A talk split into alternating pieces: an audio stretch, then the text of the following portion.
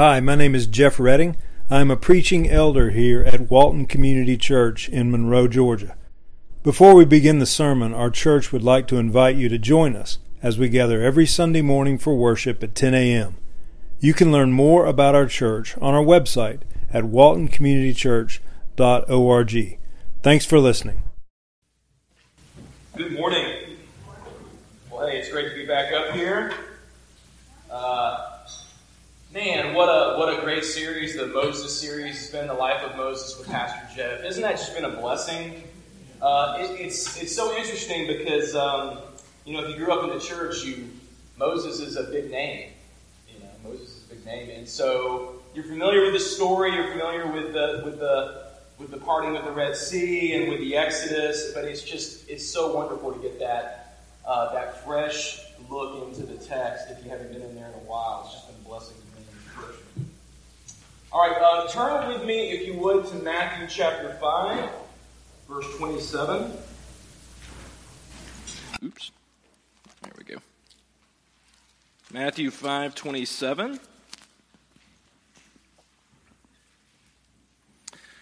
And we're going to continue uh, today.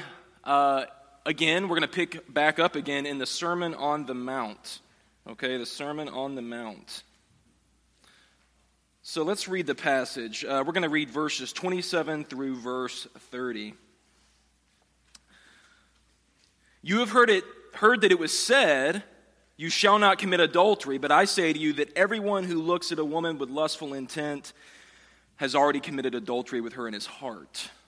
If your right eye causes you to sin, tear it out and throw it away, for it is better that you lose one of your members than that your whole body be thrown into hell. And if your right hand causes you to sin, cut it off and throw it away, for it is better that you lose one of your members than that your whole body go into hell. Uh, before we begin, let's open up with a word of prayer. Our God and Father, we need you. We need to hear from you.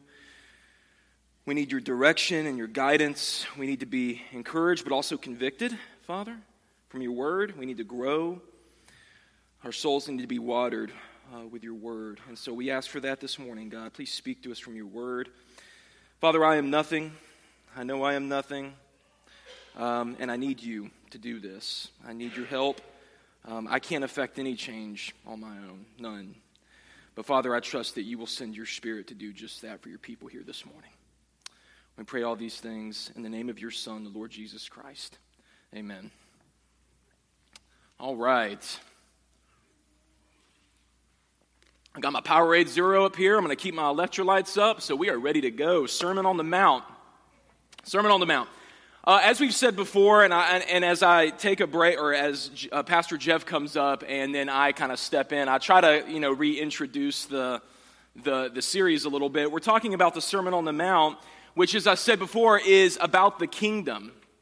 Is about the kingdom, which is God's people in God's place under God's rule. This starts with Jesus and it ends with Jesus, okay? The Sermon on the Mount is about learning what it means to be a citizen of that kingdom and a follower of Christ. What is the kingdom like, and what are those who reside within it like? Excuse me, just a moment here.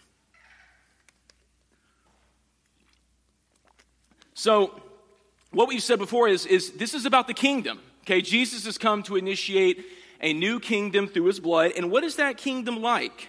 Okay, this latter part of Matthew chapter 5 uh, gives us six illustrations, and what it's showing is how Jesus' followers do more than merely conform to an outward series of external rules. Okay, the nature of his followers is such that their righteousness is an inner righteousness. It's a heart change and not mere behavior modification, okay? This is a part of what we call the new covenant. God is going to give his people a new heart and write his law upon those hearts, right? So that his law will be something that it is obeyed from within and not simply from without. Okay? It's not going to be merely a series of check boxes, right? You know, check here, check there, uh, that we conform to outwardly alone. Okay? There's going to be something going on on the inside. Okay? And so, what we see here at the end of Matthew chapter 5 is six illustrations. Okay, we see anger, which we've talked about uh, when last I was up here. We're going to talk about lust today, but Jesus will go on also to give an illustration of divorce, oaths, vengeance, and love of one's enemies.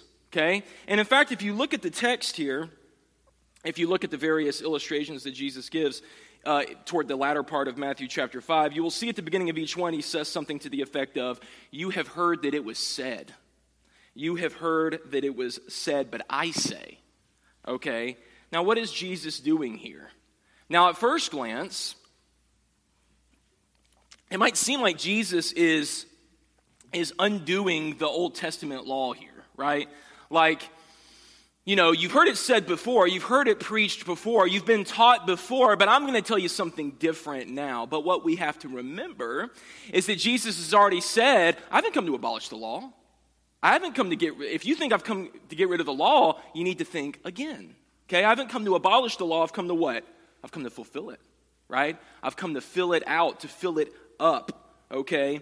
He has not come to abolish, but to fulfill. He is revealing its requirements of law upon the heart, and he is rejecting the rabbinic traditions that had been built up around the law to better manage it, right? I talked about how the Pharisees, the scribes, the religious leaders had really built up a sort of hedge around the law that really was designed to make it manageable, right? To make it manageable.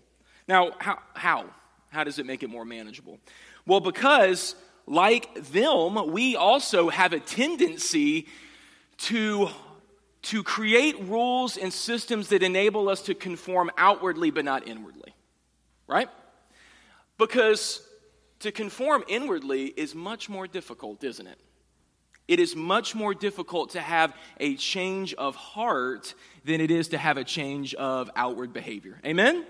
Right? And so we do that, like 10, 10 steps, 10 rules to, to easier living. Have a have a obedient child by Friday. You know, we here just follow these five steps. If you want sanctification, brother, sister, I've got the secret six steps for you right here, you know, 11.99 at your local bookstore, okay? So we like steps, we like rules, we like to be able to conform outwardly.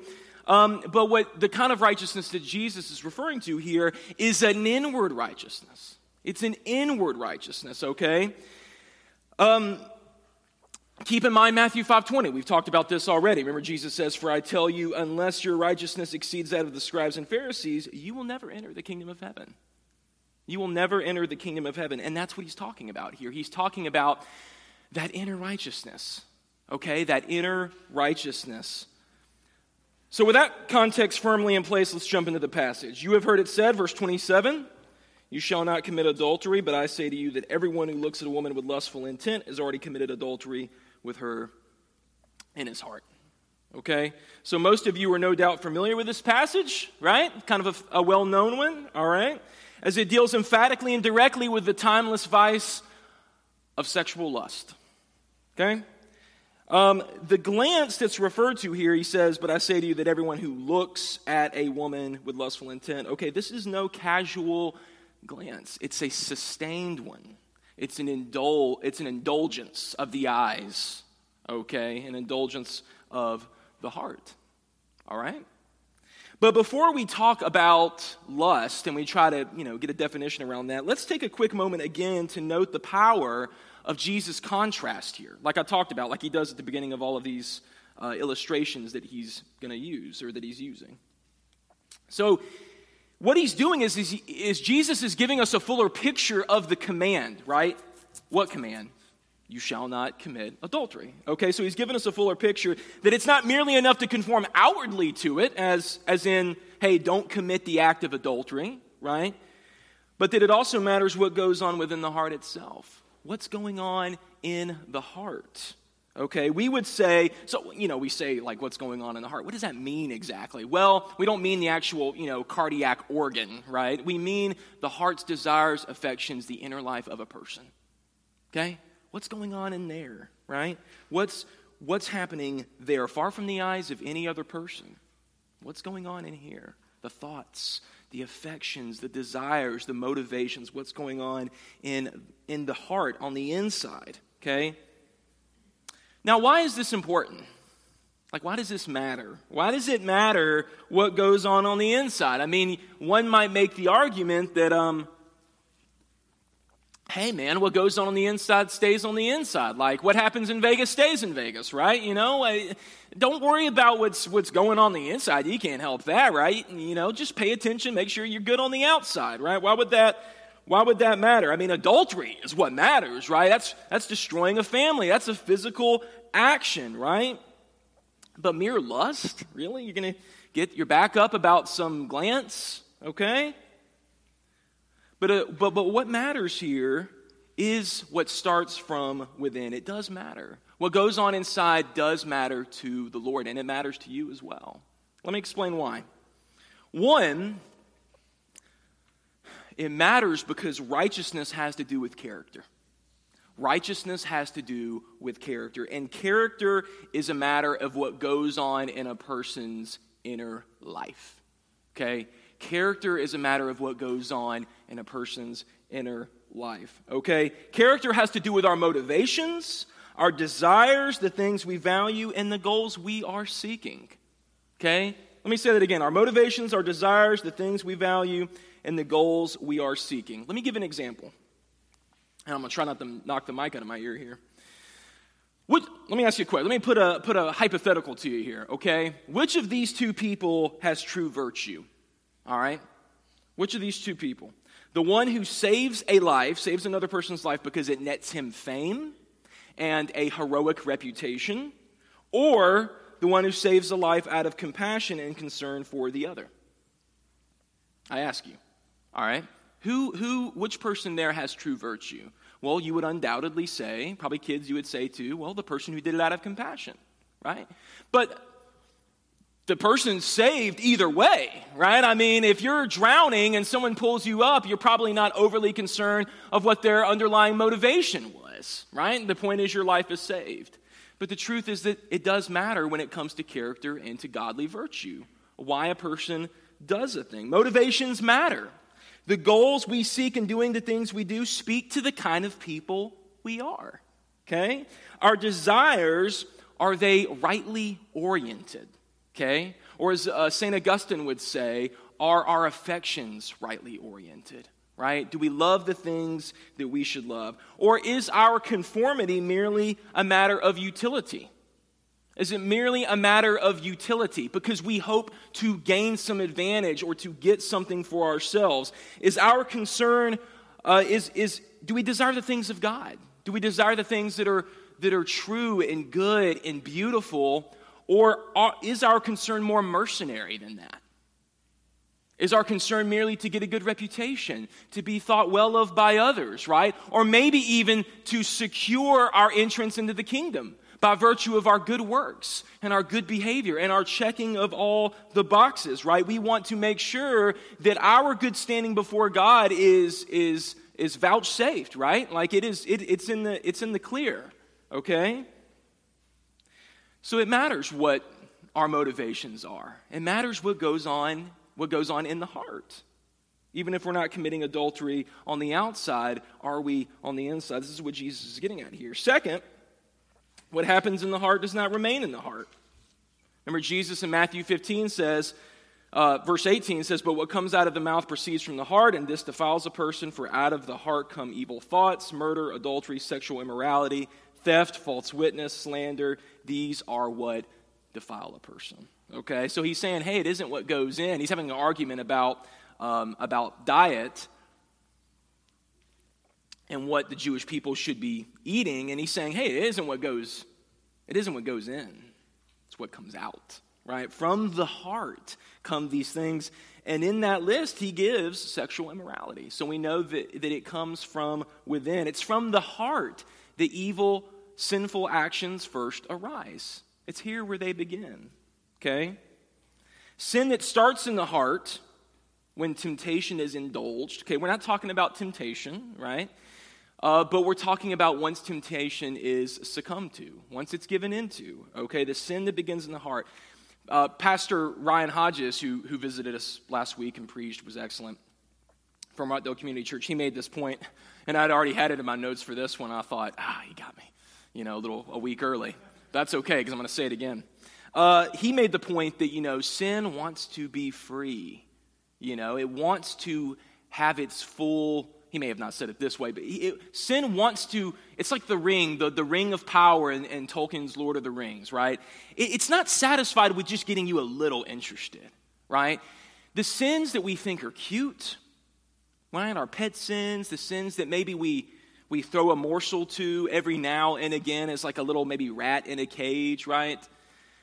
That thing wants to grow. It wants to grow. It wants to have control. And that is what it will try to do.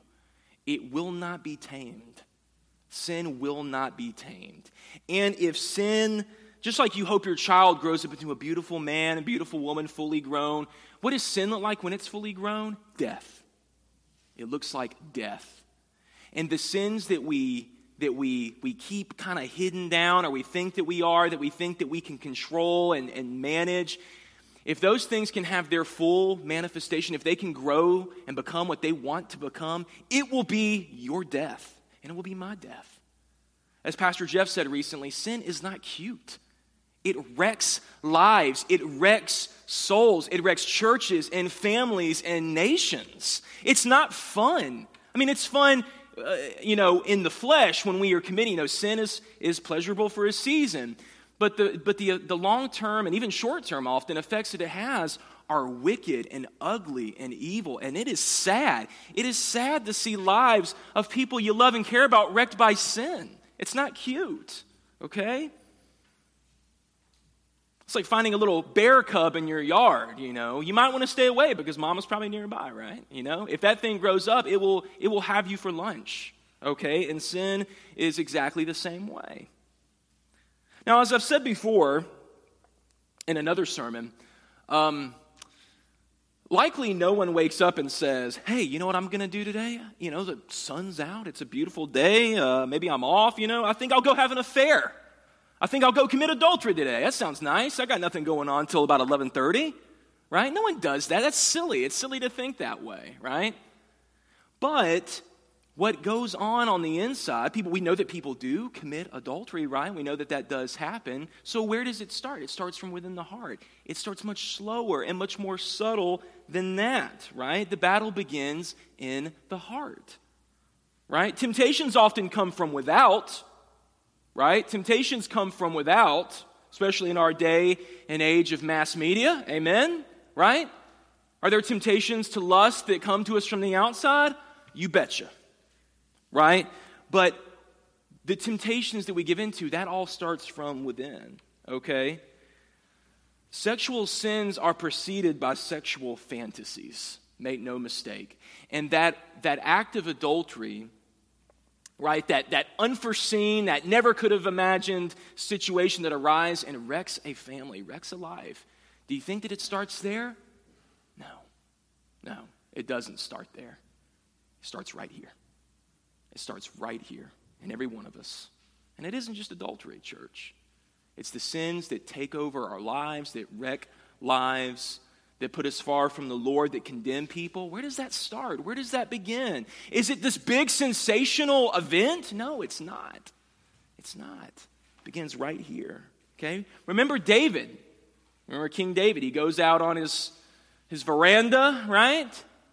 Who knows? You know, with maybe with, with we don't know for sure, but probably innocent intentions, right? He's just enjoying the, the night. And what does he see? He sees a beautiful woman bathing, a beautiful woman, right? And, and there's a temptation to continue to look that he could have said, No, I, I will honor the Lord with my eyes, I will set him before me. But what's, what's another glance? That's not adultery, right? Another glance is an adultery. We know what adultery is. So he gives it another glance. And then another, and another becomes another, and it becomes a, an indulgence. And he inquires about who this woman is. Well, she's the wife of Uriah the Hittite. You know, you feel bad for this servant because he's telling King David, like, she's, she's spoken for. But at that point, David won't be convinced, will he? He won't be convinced. And, and you know, I think it would be interesting to ask David what must have gone through his heart when he had been found out? Remember, Nathan the prophet comes to him and says, uh, You know, you are the man the Lord has, has, has seen what you've done, it's displeased him. The text says that the thing that David did displeased the Lord. And remember when Nathan tells David when, he, when, when it's revealed to him that everything he's done with Bathsheba and having Uriah the Hittite, her husband, killed when she, uh, when she becomes pregnant with David's son? You remember uh, Nathan tells David, The sword will never depart from your household. The sword will never depart from your house. David's life is nearly ruined. And in fact, if you look at David, the account of David's life, it's really never the same after that event. It's kind of a downhill. Uh, it's kind of downhill from there. He has wars with sons, and his family's a wreck, and it's, it's, a, it's sort of a nasty situation. So I wonder if you could ask David, if, if you had known, if you'd have known what this sin would lead to, would you have done it? Would it have changed what you had done? But but we don't know the future. And so what we have to do is trust that what God has said is true. We have to trust that what God has revealed in His Word is for our good. It's for our good. We can't see what all will happen. Like David couldn't see, couldn't foresee that it would lead to his downfall, right? we have to trust that what the Lord says is true, okay? Most of us know what sexual lust is, but let's give a definition. I like John Piper's. He says this Lust is a sexual desire that dishonors its object and disregards God. Lust is a sexual desire, I'll say it again, that dishonors its object. What is its object? The other person. The other person, okay? And disregards God. Lust is an excessive desire for sexual pleasure. Notice I didn't say desire, I said excessive desire. Wanting sexual fulfillment too much or pursuing it in ways or relationships forbidden by God. Pretty simple, right? An excessive desire or wanting something in a way or in a place or time that we shouldn't have it. Okay? Piper says this, John Piper, he says, sexual desire in itself is good, but God made it in the beginning. It has its proper place, but it was made to be governed, regulated, and guided by two concerns honor toward the other person and holiness toward God. Lust is what sexual desire becomes when that honor and that holiness are missing. Okay? When you take God out of the equation, when you take wanting to honor and love God through, the, through this gift of sex, when you take that out, what you're left with is lust, sexual lust, okay? Lust is the deformation of a good thing, namely sexual desire, a great thing. A great thing. But lust is the deformation of that good thing. So that a person desires what is not theirs to desire, or what is not theirs, right? Uh, or what should not be desired at certain times, in certain ways, or at all. Okay? And this is the nature of sin, isn't it? It's the nature of sin. Like sin isn't doesn't have an independent existence apart from deforming the good gifts that God has given. And C.S. Lewis talks about this in um, the Screwtape Letters, right? How the enemy, Satan, really doesn't have any original weapons or gifts, right? Or things. He has to take what God has done, God's good creation, and he has to distort it. He has to deform it, right? So he takes these good gifts from God and he warps them. He takes them out of their right place. He takes them out of their right time, right? And he, and he turns so that they turn in on ourselves. So we take these things that are meant to express honor to God and honor for those we love and others, and we turn it in upon ourselves, okay? That we might serve ourselves.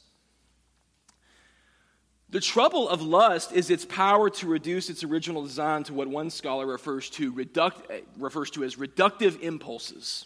Reductive impulses, okay? Let's talk about three of those here for just a moment. Lust is concerned with individual gratification. Lust is concerned with individual gratification. Okay? It is not concerned with the commitments and giving of oneself that come with sex. Okay? The giving of oneself. It becomes all about one's personal pleasure. One's personal pleasure. Number two, lust wishes to separate sex from its other proper ends that glorify God. Now, what are those ends? I can think of three the consummation of the marriage union, okay, the procreation of children, and the mutual pleasure of a husband and wife. Okay, lust seeks to separate sex from those God glorifying ends. Again, to turn them in upon the self. Okay? And number three, lust is concerned only about the physical dimension of sex, only the physical. Okay? The emotional and spiritual bond of the two persons that become, what, what does Genesis say? One flesh, one flesh, right? Is notice that that connection, that emotional, spiritual connection is absent.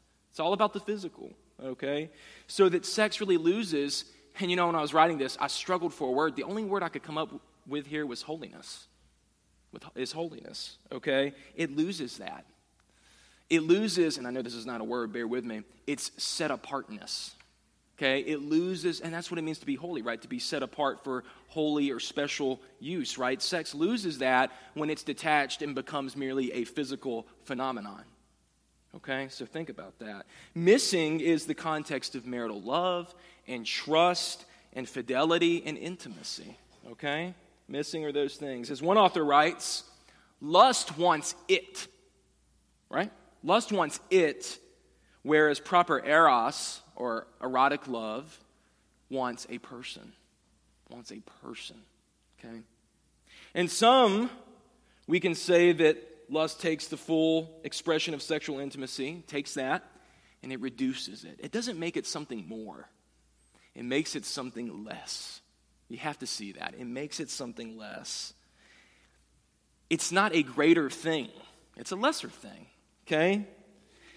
Like a drug, sexual sin is designed to give, give a person that instant rush and draw its users in, right? Get them in. Addictions are formed, okay? Addictions are formed despite the pangs of, pangs of an injured conscience, right?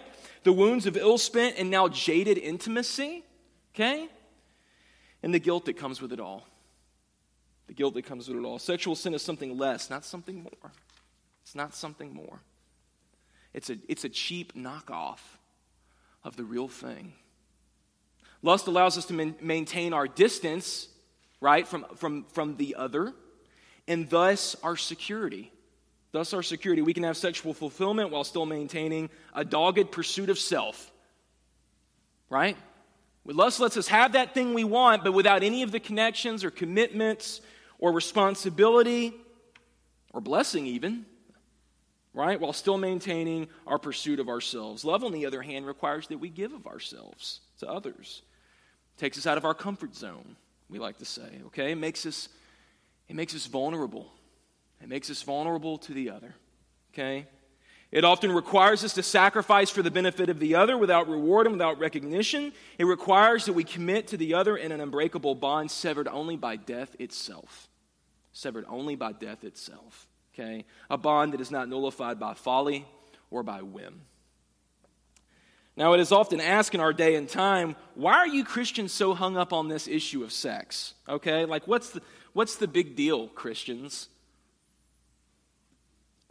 Why are y'all always harping on this sex thing, right? Can't you just, you know, uh, uh, relax a little bit, right? You know, calm down, take a breath. Why are you so hung up, church? I think the opposite is true. I think the opposite is true. I think it's the culture that's hung up on the issue of sex. And because they want affirmation, not merely tolerance, but affirmation, it, it is a sticking issue and will continue to be. Okay? American, in fact, think about how the fact that, that almost every American kind of culture war, cultural battle, really since the 60s, has revolved around the issue of sex. Why? Because sex is powerful and it is a special gift of God that, in the hands of, of a person, can either be for great good or great evil. Okay? And young people, especially, you have to realize that. You have to realize that. Sex, uh, when that time comes in your life, uh, for you to be married and for you to enjoy that blessing from the Lord, it is a powerful thing and it is not to be taken lightly. It's not to be taken lightly. Your body is not to be taken lightly. Okay? It's a precious, precious thing, okay? But we're told from the culture hey, there should be no constraints, right? There should be no parameters placed upon what we can do, right? On our sexual behavior. Stop, stop oppressing or repressing me, right? Let me do what I want to do. And sex is all around us, right? In the marketplace, it's used in almost all advertising. It's a, it surrounds us in television and cinema and music. It is, it is ubiquitous. Okay, it's everywhere. It's all around us. And here's the thing, church. We have seen the devastation. Think about this. We've seen the devastation at a near pandemic level of what sexual sin has wrought, haven't we? Do you know people? Do you know families torn apart? Do you know children? Do you know teenagers? Lives that have been forever impacted by the consequences of sexual sin. It's, it is a very sad thing to see, especially when you know people. You know, I've, I, I realize that the plural of anecdote is not facts, but I have never seen a situation where a divorce happened uh, on account of, um, uh, well, I haven't seen it often, on account of, say, finances, which is often a burden in a marriage, right? Or on account of some irreconcilable difference. Almost every situation I've seen has been sexual immorality. And one spouse has an affair, and leaves the other, the other one, and it can't be reconciled from that point. I've seen friend, marriages of friends fall apart. Not to say that's the only reason a person uh, gets divorced. Sometimes another spouse passes away. Sometimes things happen. But by and large, nearly every situation I've seen has been because of sexual sin. Has been because of sexual sin. It's very, very sad. Notice the seriousness with which Jesus takes this sin. Very, very serious. He says, if you look at the text, verse 29, if your right eye causes you to sin, tear it out and throw it away, for it is better that you lose one of your members than that your whole body be thrown into hell. And if your right hand causes you to sin, cut it off and throw it away, for it is better that you lose one of your members than that your whole body go into hell. So is Jesus what is Jesus advocating exactly here? Is he advocating some form of like extreme asceticism or self-mutilation? Right? Uh, no.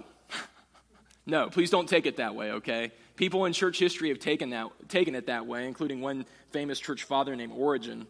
And uh, at the Council of Nicaea in um, 325 AD, uh, they actually had to like ban this practice from people uh, mutilating themselves because they took Jesus' words in a very literal way. That's not what Jesus is trying to say here. Remember, Jesus teaches with what? Parables pictures. And he, he's very good at this. He uses this to underscore important points, right? And he's doing that for us here. Because remember, if, if, even if you did, you know, mutilate yourself in this way, right, would that stop your lust? No, it wouldn't, would it? Right? So we know that's not what Jesus is getting at here. But here's what he is getting at. You, we should be so committed to defeating this sin, killing the sin of lust, and any other sin, and any other sin, that this metaphor he, he gives us here makes total sense. That, it, that it's a match, right? That, that the measures we're taking in our lives look something like cutting off your right hand, gouging out your eye, right? It, the, the metaphor should make sense. As one author says, it may be a metaphor, but it's not hyperbole. It may be a metaphor, but the Lord is not exaggerating here. It is that serious, okay? The stakes are high, and so we must get serious about killing sin. Now, I told Pastor Jeff recently that if I said killing sin again, or if I heard it said, I was going to explain what that meant, since that's some kind of like Christian jargon. Uh, killing that word killing sin it comes that the phrase sort of comes from a book by a puritan named john owen in a book called the mortification of sin in which he said kill sin or sin will be killing you but john owen himself gets that from Romans uh, chapter 8, verse 13 uh, and 14, which says, For if you live according to the flesh, you will die. You will die. But if by the Spirit you put to death the deeds of the body, you will live. You will live. Okay, so that's what it means to kill sin, to put to death the deeds of the flesh, right? When we become Christians, we don't become perfect. Okay, I wish it were so. I wish we became sinless, each, uh, every man of us here, but we don't, right? And you probably realize that pretty quickly. Okay, and so what our what what the rest of our life is really about is being sanctified in the faith and and and killing sin by the power of the Spirit, right? Sinning less, right? Purifying our hearts and our thoughts and our actions, right? Growing in holiness before the Lord. Who knows what might need cutting off in your life or in mine? Who knows? Careers, maybe? I don't know. Relationships, hobbies, things you enjoy. Some ways might seem radical or maybe even impossible. But as the old saying goes, desperate times call for desperate measures. And your soul is at stake. So take radical measures. Because if we find ourselves habitually indulging secret sins, secret sins, okay, that means we are losing sight of God's holiness. And if we're losing, if we don't fear God in all of His holiness, if we don't fear Him in His holiness, then we won't fear sin and its sinfulness. If we don't fear God in His holiness, we won't fear sin and its sinfulness. So look at your heart. Look at your heart today. And I'm going to look at mine too. Let's look at our hearts and let's say, is there secret sin there that I'm indulging? Am I losing a fear of God's holiness? Because if I am, I'm at risk. I'm at risk. I'm vulnerable. Okay? It's, it's, I say that with fear and trembling. Okay? I say that with great trepidation. Um, it's a warning for us all. It's a warning for us all. Okay? Hebrews 12 1. Therefore, since we were surrounded by so great a cloud of witnesses, all around us, right? Great cloud of witnesses with the Lord. And we are, even right now, okay, since we are, let us lay aside every weight and sin which clings so closely. So, what weights do we need to lay aside, church? What weights do you need to lay aside? Augustine says this He that becomes protector of sin shall surely become its prisoner shall surely become sin's prisoner. Let's not allow ourselves to coast church. Uh, the guys, the Tuesday morning men's group here, we met, and uh, we, I sent an article by Tim Challies about coasting. And Challies, the Christian blogger, he wrote this. He said, I do not coast toward Christ, but toward self. When I stop caring, when I stop expending effort, when I allow myself to coast, I inevitably coast away from God in godliness. And this is exactly why I'm so deeply dependent upon those ordinary means of grace. Those ordinary means of grace, those oh so ordinary ways of growing in godliness. Scripture and prayer and preaching and fellowship, worship and sacrament. The moment those sweet means no longer appeal is the moment I begin to slow. Are you coasting? Are you on autopilot? If you are, and we all have been at some point, we all have been, but if you are now, you're vulnerable. You're vulnerable. If you're on autopilot, just kind of coasting through your Christian life, not pursuing the Lord in any intentional way through His Word, through relationships with, with other believers, through the church, through prayer, Christian, brother and sister, you're at risk. You are at risk. For what? Maybe adultery. Remember? No one wakes up and does it. Remember? No one wakes up and says, I'm going to have an affair today, right? Where does it start? Maybe here. Maybe here. Maybe with coasting. Oh, we got to be vigilant. We got to be vigilant. Okay? No one coasted in the holiness. I've never met a Christian who had maturity because they just kind of glided into it. No, it took effort. It, it, it took pouring over the scriptures, pouring over their hearts in prayer, investing in the church, right? Participating every Sunday in the means, the ordinary means of grace that our Lord has gave us. Okay? It's, it's about being a citizen of Christ's kingdom, listen, intentionally. Intentionally. Okay? It's about living an intentional Christian life. Let's, church, let's be about exercising our hearts in the rhythms of grace. In the rhythms of grace. What is that? Living by the Spirit. Can't do it without the Spirit, church. We can't. If by the Spirit, if by the Spirit Not if by your willpower, not if by your self control. Those are important things, no doubt. The Spirit uses them. But it's if by the Spirit you put to death the deeds of the flesh. You will live. You will live. If by the Spirit. Okay, living by the Spirit, immersing ourselves in the disciplines of the Christian faith, building relationships with other believers. I hope you're doing that here. And listen, listen, gathering together every Sunday under the preaching of the Word and at the table. We're immersing ourselves in, the, in this life liturgy, right?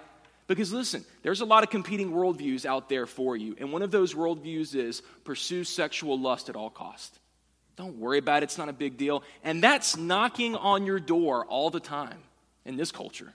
I mean, you just turn on your TV, you, you, uh, you go anywhere, it's everywhere. It's on billboards, and you're going to the beach. It's everywhere. You can't get away from it. So you've got to be ready right? Immerse yourselves in the rhythm of grace. God, as, as Pastor Jeff says very often, God is, God is ready to give gifts to his people. He's ready to give gifts to his people. And we want to be operating and immersing ourselves in the daily rhythms of grace that come uh, the, through our Lord, through the Spirit, right? These, these means that He's given us prayer and fellowship with God's people and reading the Word. He's promised to bless those things and grow us through them. Do you realize that? He's promised to do that. It's not a maybe, He will do it okay? But we have to immerse ourselves there. Proverbs 4:23, guard your heart above all else for it determines the course of your life. I remember Pastor Jeff preached on that in his worship series uh, about a year ago. Guard your guard your heart, church. Guard your heart. Your heart is a precious thing. And remember, that's where the fight with sin begins, is in the heart. Guard your hearts in Christ Jesus. How? How do we do that? By pursuing Him in all of His beauty and goodness and truth, using, listen, all of the means that He has given you. All of the means that He has given you. And you're doing that right now. You're doing that right now, okay? But it also means setting our hearts and minds. We can take, when it comes to lust, we can take individual actions. We can take, you know, measures that are specific to that, and that can be good and helpful. Do what it takes to defeat this sin, right? I think of uh, Vice President Mike Pence, uh, recently, or maybe not as recently, he was sort of roundly criticized for um, advocating and practicing what's became kind of known in the culture as the Billy Graham rule, where he's uh, Pence and Graham before him, of course, is very careful about um, uh, associations with women, with people of the opposite sex in professional environments, because he doesn't want to fall victim to sexual lust, right? And he was sort of roundly criticized for that, but I appreciate his willingness to recognize that, that, his, that his own heart can't be trusted in that way and taking measures to make sure that he honors his wife and honors the Lord. I think that's an admirable thing. And it's sad to me when I hear Christians um, talk about TV shows they watch that dishonor Christ. I'm going to be real controversial here, okay? But I only got a few minutes left. If you watch Game of Thrones, that's an issue. That's an issue. Okay? I'm just going to tell you that. And if you say that, oh, I, that doesn't bother me, that doesn't hurt my heart, right? That has no effect on me, I'm just going to say, I think you're wrong.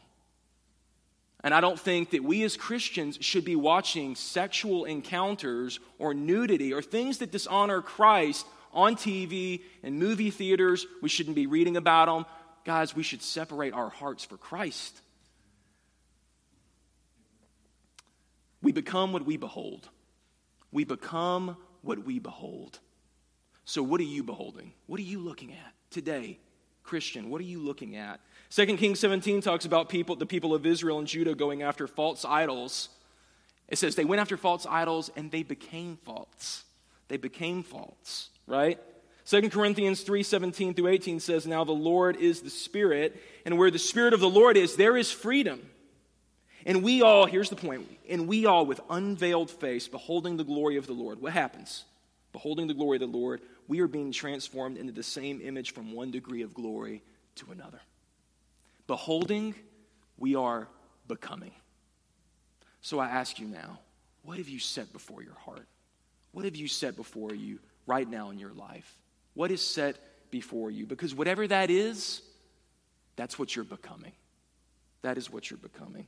Let, let us be like the psalmist of Psalm 16:8. I have set the Lord always before me, always before me. He is at my because he is at my right hand, I will not stumble. We, again, we cannot do this without the help of the Spirit. We need the Spirit. And also, we need to keep the end goal in view. Uh, the end goal, which is our sanctification, our glorification in heaven, our, our, our when we will depart from this life and be with our Savior, be with Christ. How great that's going to be, the new heavens and new earth. I can't wait. I wish he'd come back next week. I'm excited. I hope you're excited too. I hope you pray for it. I hope you pray for the Lord's return. Okay? But what we're doing when we resist temptation is we're saying, hey, I know that there is a better joy and a greater happiness to be had somewhere else. It's an act of faith. It's an act of faith. And what we need to do is we need to pray that God would give us the faith to see that He is better. He is better than all those other things. He's better than lust. He's better than any other sin that you might indulge or want to indulge or be tempted to. He's better. So, so let's pray that God would give us the faith to see and to believe and to, again, avail ourselves of the means that He has given us to, to know, to taste and see that He is good. That He is good. For those who know that they are guilty, for those who know that, there is, that they are guilty, listen, there's often shame that comes with a past sexual sin. I get that. There's a, there's a sort of shame that comes. And maybe you've thought or you think, um, I just don't see how the Lord could forgive this. Um, it's just too ugly. I see where He could forgive lying. I see where He could forgive you know, other sins, but I just don't see how he can forgive this. This is just too much. It's not too much. It's not too much, okay? 1 John 1 9, if we confess our sins, he is faithful and just to forgive our sins and cleanse us from all unrighteousness. All unrighteousness. All unrighteousness. You don't have to carry around that scarlet letter. You don't. You can be found in Jesus, where, listen, there is no condemnation. There is no condemnation. You can have your sins forgiven. You can have absolution today. Okay? There is no sexual sin. There's no sin that is greater than the atonement that He made for those who love Him. Amen? For those who are struggling, just remember that the difference is hey, are you moving forward, brother, sister? I know it feels like one step forward, two steps back, or two steps forward, one step back. You feel like you kind of stagger and, you, and, and, and it doesn't feel like you're getting anywhere, right? We all often feel that way about areas of our life that we want to grow in. But do you see progress? Maybe slow, maybe real slow, all right? But are you still fighting? Are you still praying? Are you still crying out to the Lord? Are you still making every effort to make no provision for the flesh? Okay, are you crying out to God for help? If you are, there is help for you. There is help for you. There is grace for you. There is forgiveness for you. You are in Christ, and because you are in Christ, you are His. And listen, no one, no one can snatch you from His hand. No one can take you from His hand. Okay? Be assured and keep fighting your God and King. You know what He's going to do? He's going to one day end that fight once and for all. He's going to settle it. And really, in a way, in the most important way, it already has been settled right? It already has been settled in Christ Jesus. The final victory is His and will be His. And you know what? It's going to be yours as well. Amen. Isn't God good? Let's pray. Our God and Father, we thank you for your word. God, we just pray that you would um, that you would allow your Spirit to convict, to encourage, to strengthen your people for this fight. Father, we just pray for your help, God, and your wisdom.